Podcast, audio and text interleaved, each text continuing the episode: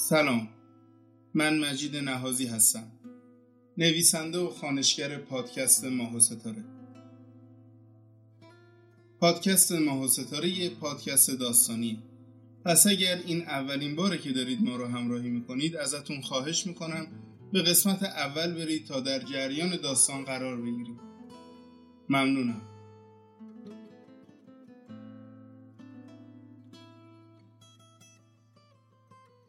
در آسانسور باز میشه. اول یه مرد سیاه پوش از اون خارج میشه. به دنبال اون یه خانوم با شال و مانتوی سبز.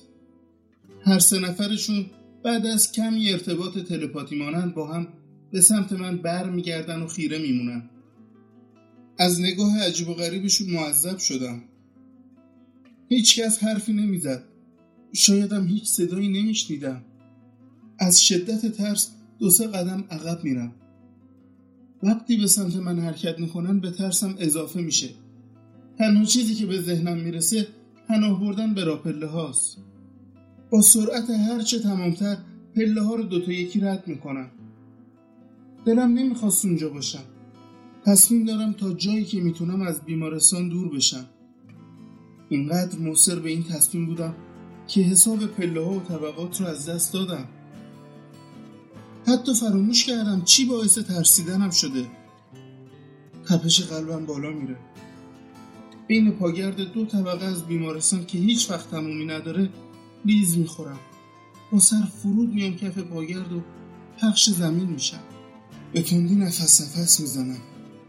با هر دم بوی خاک و خون ریه هامو پر می‌کنه. به سختی چشممو باز می‌کنم. همه جا قرمزه. بی چشمام بسته میشه.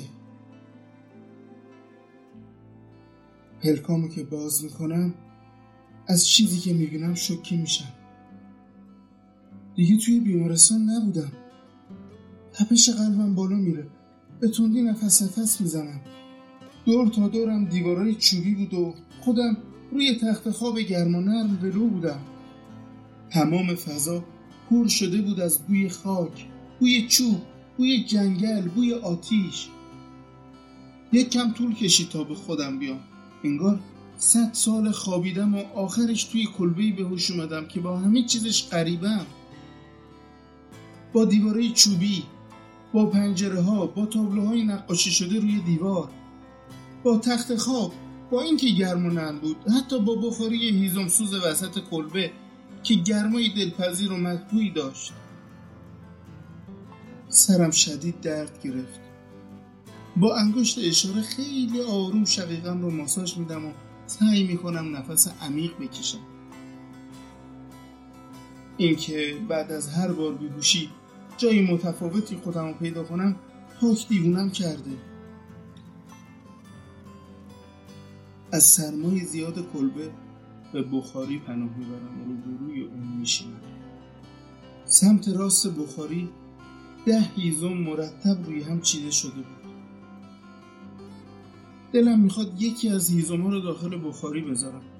همین کار رو هم می‌کنم. صدای ترق و طروق سوختن هیزم بلند میشه. انتظار داشتم در کلبه باز میشه و کسی به کمکم بیاد.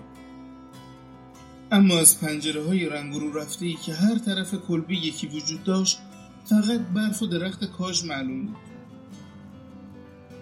وسط ناکجا آباد داخل کلبه که همه وسایلش به طرز عجیبی شلخته و نامنظم پخش و پلا شده گیر کردن. این دلیل خوبیه که بغز کنم و درون خودم چنباتمه بزنم.